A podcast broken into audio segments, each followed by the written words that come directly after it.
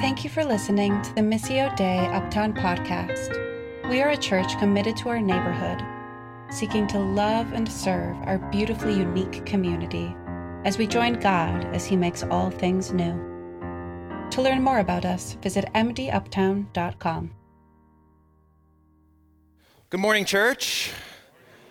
Uh, if you don't know who I am, you are better for it. But my name is Jimmy. Um, I preach here on occasion. I am a um, partner. Almost forgot the word.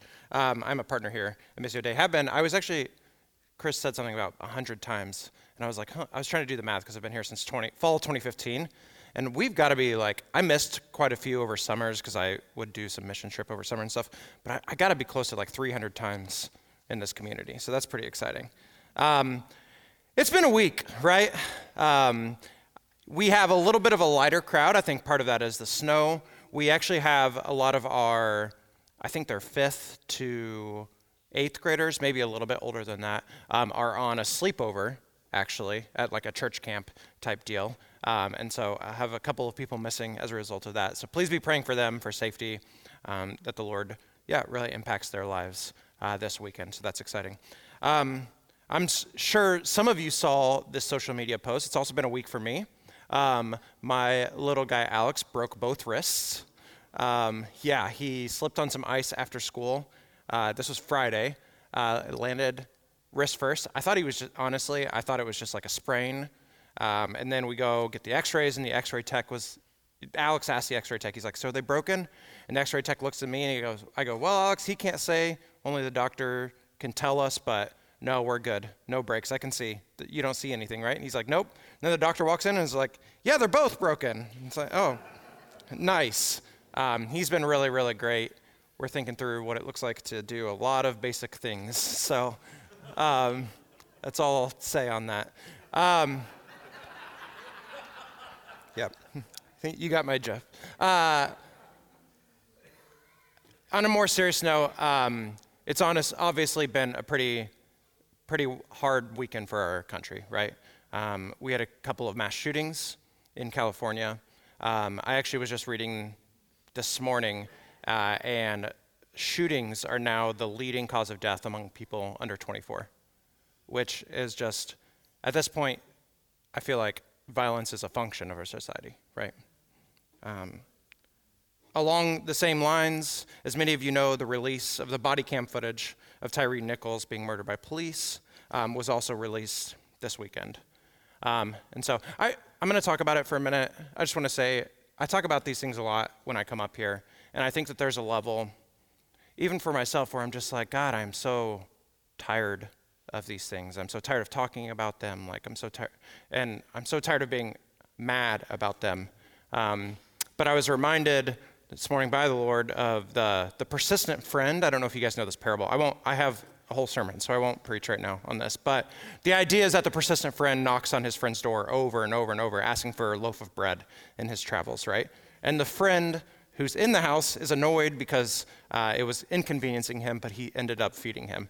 And the God said, How much, you know, if this uh, person who is not perfect is answering their persistent friend, how much more will I answer you in your persistence, right? And so I, I just want to remind us like, we have to be persistent in our prayers, in our desires for justice. Uh, the most dehumanizing thing we can do is to move on, to act like we don't care, to not bring it up, right? Because what we're saying is you're not worth considering, you're not worth justice, you're not worth these things, right? And so I want to talk about it a little bit more uh, this morning. Um, so, uh, and then we're going to get into our sermon. So I, I'm just going to say, like, if you need some space right now, I understand. If you need to move, like, do not be feel like you are holding or held to this room. If that makes sense. But um, if you not, have not heard or seen uh, footage of the incident, uh, I personally would advise reading about the incident. Um, it is sickening dehumanizing, and frankly evil. Uh, I wanted, again, to name this event this morning because, before I began preaching, because we are a church who says a justice creed, right? One of our honors, or one of our values, is honor. Uh, I want to read you this morning from our website how we define honor in Missio Dei Chicago at large. We affirm that every single person has immeasurable value because they are made in the image of God. Yet we live in a world where so many have their inherent dignity questioned and marred, often as a, the result of systemic injustices. In response, we will become a community of hope and action, seeking friendship and unity as we become reconcilers and advocate until all people in Chicago flourish, right? So we say Justice Creed, one of our values is honor. And Jesus, in explaining the de- devil himself, says this The thief comes only to steal and kill and destroy. I have come that they may have life and have it abundantly, right? The footage of Tyre Nichols, like in the cases of George Floyd, Breonna Taylor, Atatiana Jefferson, Tamir Rice, Ahmaud Arbery, just to even name a few.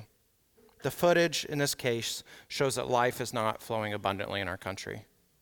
Life is disregarded, particularly black life, right? If we're going to be a church who says the Justice Creed, if we're going to be a church who has honor as one of its founding principles, if we're going to be a church who follows Jesus, let us name these events, grieve these events, and stand in the gap when we are called to stand and advocate for life and life abundantly. That's, our, that's my call this morning. So, a few action steps I want to call us to, and then we're going to get to our text this morning. Um, the first one is lament. Allow yourself to know the facts of the case, allow yourself to grieve. Uh, lament is the best antidote to desensitization and hopelessness because we allow our emotions to engage with the realities of our world, right? Second one, advocate for justice and don't jump directly to peace. Now, some of you may say, Jimmy, peace is good. Jesus is the Prince of Peace. To which I agree, right? Peace is good. However, there's going to be a strong reaction to this case. There already has been, right? And honestly, there should be. And so often in these scenarios, many people, particularly ones who look like me, uh, will be quick to say, please just protest peacefully. And I understand the heart of that but many then quick to jump to equating the reaction to the bad thing to the bad thing itself. Do you know what I mean? We equate how people react to the bad thing to the bad thing itself. There were think pieces in the summer of 2020 wondering if the rioting was worse than the murders themselves, right? That's where we're at. And so part of mourning with those who mourn is allowing them to mourn, right? Let our voices for justice in this case be louder than our voices for peace, for forgiveness, for quickness, for quietness. And finally, love each other well, particularly in this room, right? Check in on each other, hold each other up, bear one another's burdens. A few weeks ago, I prayed that this room would be grace to people, right? And grace would leave with you, right? And, and so I just pray, like advocating for life abundant in a culture of death is exhausting. And only by the power of the Spirit and the presence of each other will we be able to continue to be advocates, right? So love each other well in this room. There's a lot I can say um, about this. Uh, there's a lot more that will be said about this um, in the discourse of our country, of our church, and things like that. But I just wanted to give us a first pass this morning. So before I um, do get to our passage, I want to give just a couple we'll feel it out, but a minute or so of silence. Um, in this time, I want to just give you space to lament, to pray. Um, for those who don't necessarily know what to do right now, take this time to pray that we can see our situation get one step closer to life abundant, right? Pray for the family uh, of Tyre Nichols, for the black community in Memphis, and for change. Good? Okay, so just one minute.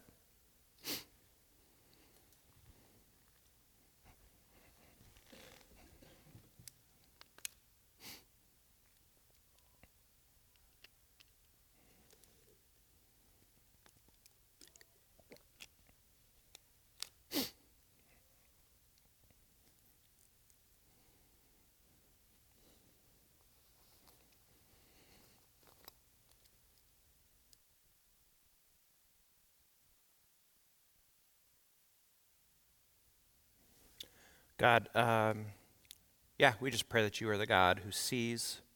Uh, we pray that we know that, Lord. We pray for, for life and life abundant, Lord. Um, give us the power by your Spirit uh, to be advocates um, for those who society deems are on the margins, for those who society deems um, are not worth life. In your son's name I pray. Amen. Amen. Thanks, friends. I appreciate you all. Um, this is going to be an abrupt transition. So I just want to warn you um, that we are in uh, some areas of potential whiplash. So if you do need some, some more time, some more space, um, take, take it. I'm not going to be uh, offended if you need to get up and leave, right? Um, but I am personally an advocate of humor. Um, I think it is often a good anecdote for the soul in hard times. And so I am going to start with a little bit of a funny story, but I just wanted to give you that warning. So, y'all with me? All right. So we are about to get into Ephesians 2, uh, 1 through 10. Um, but to get into this passage this morning, I do want to tell you a little bit of a story uh, from my college years. So, uh, for the first three years of my college career, I went to Northwestern in Evanston. I actually don't know which way north is, I just pointed in direction, but um, just north on the lake. Uh, I was actually a biology and religious studies double major, and I was pre med. Um, now, I know that is p- probably shocking to some, if not all of you, um, that I could have been a doctor. But let me assure you, I could not have been a doctor, right? There's a reason that I said my first three years of college, I was a biology major, right? Um, anyways, one of my favorite times when I was a biology major was organic chemistry. Um, I liked it so much, I took it twice. Um, yeah. Some of you will get why they're laughing on the way home. Um, anyways, organic chemistry, aka Orgo, uh, was considered the hardest class at Northwestern. Uh, in fact, many of my friends would take it over the summer at Harvard so that they could avoid taking it at Northwestern. Um, I didn't have money like that, so I tried to take it twice at Northwestern. Um, so, my second time taking organic chemistry, we take our second midterm, our big test, right? Uh, and before the, the professor hands back the test, he's like, I need to prepare you guys, I need to warn you. The average on this test was 8%. Eight. Now, and that's percent, right? Out of 100, right? You multiply eight by seven and you still fail, right? Like, think about that 8% on the test. So we're all on pins and needles waiting to get our tests back, right? He passes them out, and I look down, and I don't, I don't, I'm not one to brag, but I got a 91%, guys. Yeah, yeah, yeah, right, right. Honestly, taking it twice really helped. So I'm looking down at my test. Kids are crying, kids are cheering, kids are walking out before the professor can say anything, right? I can hear We Are the Champions somewhere in the background. I think it was in my head, but I'm not, I can't be sure. Um, and then the professor says this. He says, So obviously, this test was rough for most of us, right? The average is an 8%. So my 91% factors into that average. So I'm going to give everyone a B plus and just move on. I made the test way too hard, right? Now, yeah, I was mad. like, why, why wouldn't I be? How could he do that when I worked so hard to get the 91%? I'm actually going to get a lower grade than what I earned, right? I took the class twice. Others could too, right? So be honest with me. Who, who is angry right now, or who would be angry in this situation? Yeah. For those of you not raising your hands, are like, I don't care about grades, congratulations on ascending. Um, I get it. But I was so mad, and I still would be. I have not yet ascended. Um, but let me ask you this if you had gotten 8% or below, how many of you would have been angry? No, none of you. Yes, yes, good. Um, you, you would not be angry if you got the B plus because you got an 8%, right? Of course not. Your response to the professor depends on your position in the class, right? Did you already fail, or would you have passed without the curve, right? Now, I, it's time to admit something, right? I made it up. Um, most of the story is true. Um, I did take Orgo twice, so mostly the negative parts. Um, I did participate in a midterm where the average was 8%, actually. And guess what? I got a 12%. I did not get the 91%, and everyone did not receive a B plus. He actually did curve it, so I actually got a B plus somehow because I beat the the curve by like a full uh, standard deviation, but I did not get an uh, a, a 91. Yeah, there was a curve, but there was a normal one. I embellish this story a little bit because I want to highlight something. Grace is scandalous and incredibly countercultural in America, right? Even as Christians, when we encounter true grace from person to person, we can sometimes even be angry at the idea of grace. Why did they get that, right? Why were they treated like that? Others deserve more. I deserve more, right? Now, of course, we have some strong positive responses to grace when we see it too. Because it's so countercultural, we are often blown away. There's this judge I saw on, um, it was on Twitter via TikTok, but, um, and he was like this person who uh, was like, there's this young uh, single mom who owed parking tickets. And he's like, heard her situation. He was like, you know what? Here's some money. Instead of you paying, I'm going to give you money to make sure you feed your kid. Like, that is grace, right? Theoretically, she deserved to pay the tickets, and yet he met her with, a, with her own need, right?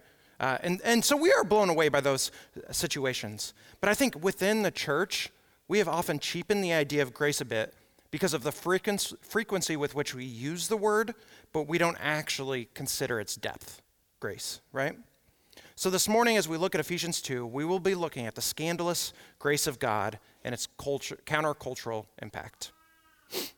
So, to reorient us a bit, we already know this, but we're in the book of Ephesians. And in introducing the book three weeks ago, I laid out the pretty clear structure of the book of Ephesians. In the first three chapters, we have the indicative chapters, right? What do they say about us that is true now as a result of who Jesus is and what he has done, right? And then chapters four through six, we have the imperative chapters. As a result of the indicatives, as a result of what is true of us, let us now live like this, right? And so we're in chapter 2 this morning, uh, verses 1 through 10, which is clearly in the chapters 1 through 3 section. And we are in the indicative section. What is true of us as a result of what Jesus has done. Now, if I'm being completely honest with you, this passage was really, really difficult for me to write uh, a sermon on. Tiana has hit on this idea before, but um, I worked in college ministry for five years, and we would share the gospel pretty much daily, multiple times with the tract. Um, and however you feel about tracts, uh, the point being is that this tract used, used Ephesians 2 1 through 10 pretty heavily, right? Um, to, to be able to share the gospel with someone. And so I am just like so familiar with this passage. I was like, what can I say that's new? Or, and it was a very self centered focus, right? It's like, what can I do to make this passage flashy? Um, now, I don't know if you all know this, but research, research shows that 52% of car accidents happen within five miles of a person's home. Um, and 69% happen within 10 miles. Why is that? Now, you, you drive there more frequently. I do think that that's part of it. But I, I think that the main reason is that we get comfortable with what's familiar, right? And we stop paying attention as a result. We get in accidents. I realized as I was writing these words for this morning that my familiarity with the passage meant I stopped paying attention. I thought I was a grace graduate, right? I had my master's in mercy, my bachelor's in benevolence, right? So if that's you this morning, if you think that you are a grace graduate, um, if you believe that you have graduated from the elementary truths of the gospel, I ask you, you open your heart to what God might have for us this morning. All right, with that, let's go ahead and jump into the passage. Now, Ephesians 2 1 through 10, much like the whole book of Ephesians, has a very, very clear structure. Verses 1 through 3 and I have a little bit of a like a chart here. Yeah. Um, so don't worry about reading the passage. But verses one through three talk about what was true of us before we knew Jesus. Right. Verse four is the biggest but in the Bible. Uh, which transitions us to verses 5 through 9, which is what is true of us as a result of Jesus. And then verse 10 tells us what we have been saved for. So, what was true, but God, what is now true, and what that leads to. With me? Let's go ahead then and look at verses 1 through 3. What was true of us before we knew Jesus? And these are all straight from the text. The first one we are dead in our transgressions and sins. For those of us, or for those who are dead, um, how do they change that? Sorry, this is a little small, so I'll just read them too. How do they change their situation? They don't, right? This is the gravity of spiritual death. We are unable to do anything about it. We'll talk about that more later. Uh, the next one, we followed the ways of the world. The idea of sin, which I have talked about, or this idea of sin, sorry, which I have talked about in the past, is really, really important to understand. Sin is far more than individual acts. It is like a virus that has not only infested us, but has infested our systems and our structures, right? As a result, the ways of this world are inherently mutually exclusive to the ways of God because of the infestation of sin. I've used this example before, but if God is an island and we are on a boat in the water and desire to get to Him, the current of the culture, the ways of this world, are too strong for us on our own to defeat it. And we will, despite our best efforts, follow them and end up back on the shore. I want to give you an example of the way this can work that is relevant to the rest of the passage. Consider this what makes someone successful in the eyes of our culture? What do people who are striving for success do? It's the grind set, right? It's do as much as you can to climb the ladder. I saw a viral tweet this week. Sorry, I've brought up Twitter twice. Maybe someone should talk to me about it. But um, it, it said this work life balance in your 20s is an easy way to guarantee a mediocre career. Okay? Work life balance in your 20s is an easy way to guarantee a mediocre career. What they were advocating for was like lack of work life balance. Throw yourself in your work so that you don't have a mediocre career, right?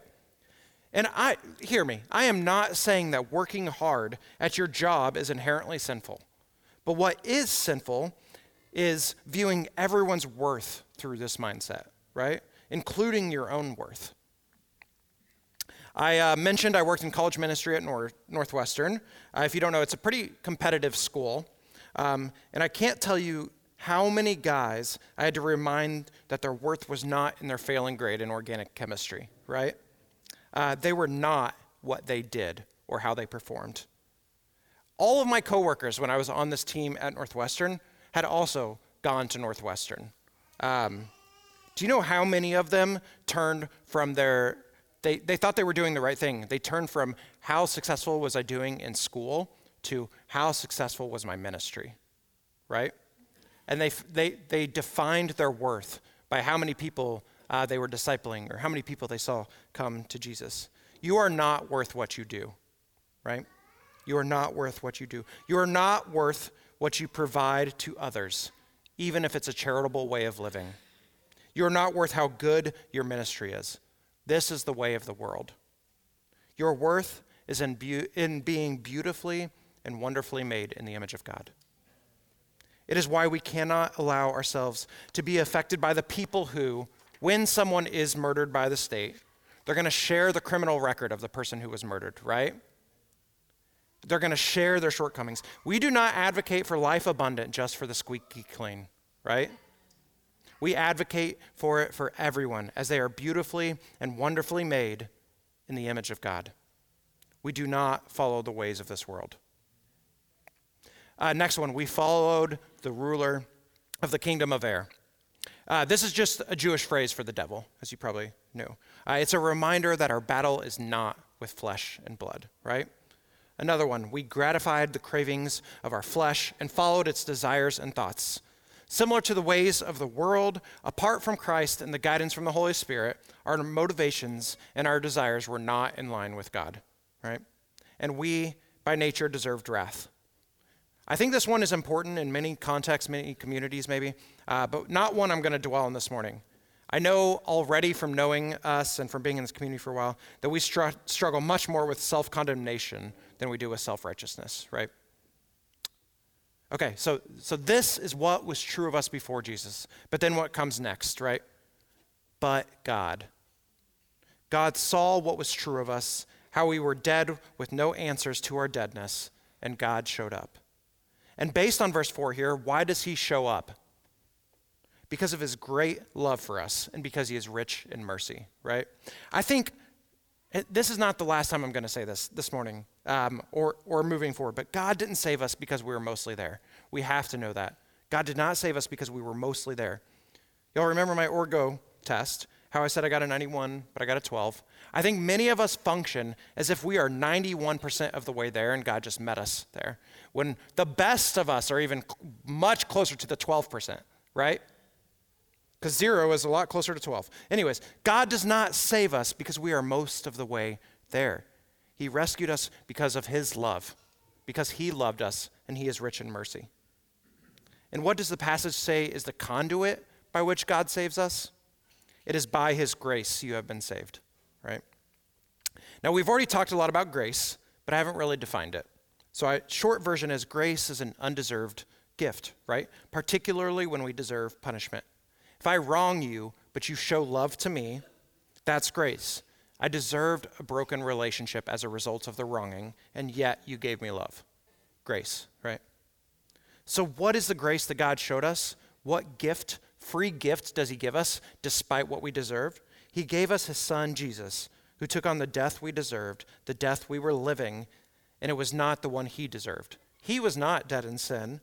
He was not following the ways of the world or the devil. He was not deserving of wrath, but He took it on, right? In our place that we might receive his righteousness and a restoration of relationship as God's children. Um, I use this phrase a lot when I worked in ministry, and it's one I regret now. We brought nothing to the table. And, and while this is true to a degree, I think the way I like to think of it now is that we already had what we were uh, able to bring to the table. And what we had was the image of God, right? It still points to the power of God and only God at work in our salvation. But the idea of we bring nothing to the table can be interpreted in a way that's a bit dehumanizing, right? And is very much related to what we talked about in terms of what your worth comes from. Um, if you could humor me for a second, one of my favorite bands is Manchester Orchestra. And just for clarity, it's not an orchestra. Um, they're a bit niche, but if you ask anyone between ages 32 and 32 and a half, um, they probably listen to them. Um, they have this album titled Everything to Nothing. And so you think it's going to be about this big fall, right? This person who had everything, sort of Ozymandias, everything, and then they fall to nothing, right? But the meaning is revealed in the song with the same name. And singing to his friend, lead singer Andy Hull says, You mean everything to nothing, which is kind of disappointing. You mean everything to nobody but me. And so he's actually equating himself to nothing, right? He's like, You mean everything to nothing, which is me. I'm, I'm sort of nothing, right? See, he's telling his friend that he means the world to him, but, but how much does that really mean because he is nothing? That's sort of the ex- exploration of the whole album. Whole album is a search for self worth and how it impacts him in relationships with people and with God, the lead singer. So when I say we bring nothing to the table in our salvation outside of what we already had, do not hear that you are the nothing in this case, right? No, what you already had is the image of Christ, which is absurdly priceless and an incredible honor. So then, what is true of us as a result of grace? We are alive with Christ. We, are, we were not able to make ourselves alive from death, but God can, and He has. And that life that we now experience is with Christ, right? God is a relational God. And so He brings us back into a relationship, into communion with Him. What a beautiful picture. We wronged God. We turned our backs on him. We spit in his face. And yet he loved us and made way to relationship with him still. I am not worthy, but God has made me worthy, right? I was lost, but I have been found. I was dead, but I am alive. Next one, we are saved. Uh, and then we are raised up with him and seated with him in the heavenly realms. Now, this one's a little confusing, confusing because once we start following Jesus, we don't like sprout wings and ascend, right? Uh, apparently, some of you had who didn't care about grades, but that's beside the point. But what he's saying here is that our spot in eternity with him is secure. We have our seat. And in ways we can participate in harder things on this side of eternity, like loving people, fighting for justice, caring for those that society does not care for, because our abundant, abundant life is promised on the other side of eternity, right? We can lean into the hard now, knowing that that promised life is ahead of us. We are shown the kindness of God. We get to know Him, we get to see His character. That's a beautiful thing, right? Okay, so we have seen what the passage says, what was true of us before Christ, and what is true after. So we're going to end with what does this lead to? Uh, verse 10 says this For we are God's handiwork, created in Christ Jesus to, to do good works, which God prepared in advance for us to do. We are his handiwork, his workmanship. When you pull that word out, handiwork, it's a Greek word here. Uh, I think I have it, yeah. Uh, right below handiwork, workmanship. It's pronounced poema, or poama, I think actually. Uh, pretty straightforward. It, it means what is made, a workmanship, creation. But does anyone know what word, English word we get from poema? Poem. Yeah, it's poem, right? And I love this picture. It, it says God has sat and crafted us as a beautiful creation, right? He labored, making sure each word was perfectly placed so that his workmanship, his poiema, is on full display. I can't think of a more beautiful picture than the great creator, the creator of the heavens and the earth, of every animal, of every star, of every atom, has gone great lengths for me to be his handiwork, his poiema, right? This scandalous grace, that God might love that which has been deemed unlovable, this grace that leads to us being crafted into his poiema for what? For good works, which God prepared for us in advance. I can't help but think of Mordecai when he's talking to Esther when she has an opportunity to save all of the Jewish people from the king. And she has been placed in the presence of the king. Uh, Mordecai tells her this For if you remain silent at this time, relief and deliverance for the Jews will arise from another place. But you and your father's family will perish. And who knows but that you have come to your royal position for such a time as this, right? We've been crafted as his poiema for such a time as this. And in this truth is the countercultural reality that I talked about the impact of the gospel. It is not by our good works that we are saved, right? It is not by our success, by our grind set that we have value. The ways of the world might define us by what we do, but God does not. We are not saved by our good works, but we are saved so that we might participate in the good works, right? And seeing others experience the abundant life that we have experienced in our redeeming. Grace frees us from the shame that can so often paralyze us from doing anything good out of fear that we will do it wrong, right? Grace frees us from that shame. And it also brings us into the presence of God where we experience true goodness. So, in this, both freeing us from and bringing us to our handiwork, workmanship, poiema identity is allowed to drive our good works. This is what true freedom in Christ looks like.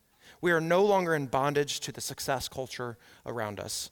Our meaning, our worth is found in the God who loved us even when we were dead and has made us alive as a result of his love, right? So I'm going to read the passage one more time um, and then I'm going to pray. So let these words be grace to you and grace with you as you leave this room. As for you, you were dead in your transgressions and sins, in which you used to live when you followed the ways of this world, and of the ruler of the kingdom of the air the Spirit who is now at work in those who are disobedient. All of us lived among them at one time, gratifying the cravings of our flesh and following its desires and thoughts. Like the rest, we were by nature deserving of wrath. But because of his great love for us, God, who is rich in mercy, made us alive with Christ even when we were dead in our transgressions. It is by grace you have been saved. And God raised us up with Christ and seated us with him in the heavenly realms in Christ Jesus, in order that in the coming ages he might show the incomparable riches of his grace, expressed in the kindness to us in Christ Jesus.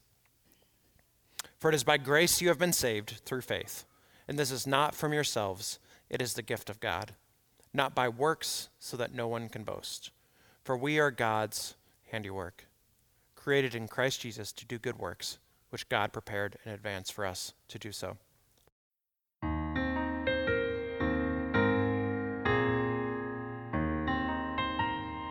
Thank you for listening to the Missio Dei Uptown podcast. We are a church committed to our neighborhood, seeking to love and serve our beautifully unique community as we join God as He makes all things new. To learn more about us, visit mduptown.com.